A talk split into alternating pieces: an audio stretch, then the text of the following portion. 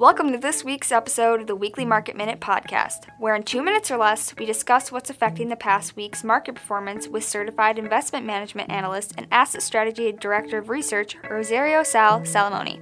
In this series, we will provide insights on what's affecting the financial markets, news of interest, as well as give you a preview of what might be ahead. And now, here's Sal.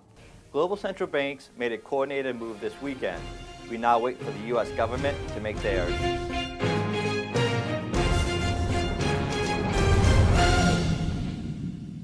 During such volatile times, markets will have days where it plummets and other days where it spikes. Just see last Thursday, where the Dow fell over 2,300 points, just to rise nearly 2,000 points the next day. There is currently an information gap where the duration and extent of the slowdown is not known. So participants go by their own worst case scenarios when trading.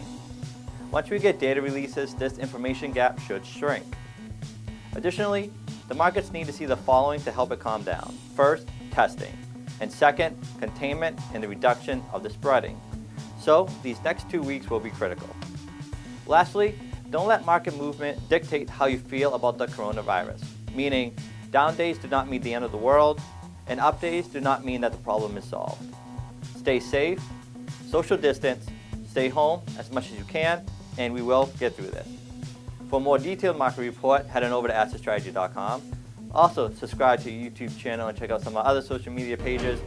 This has been your Weekly Market Minute, we'll see you on Monday. Thanks for watching.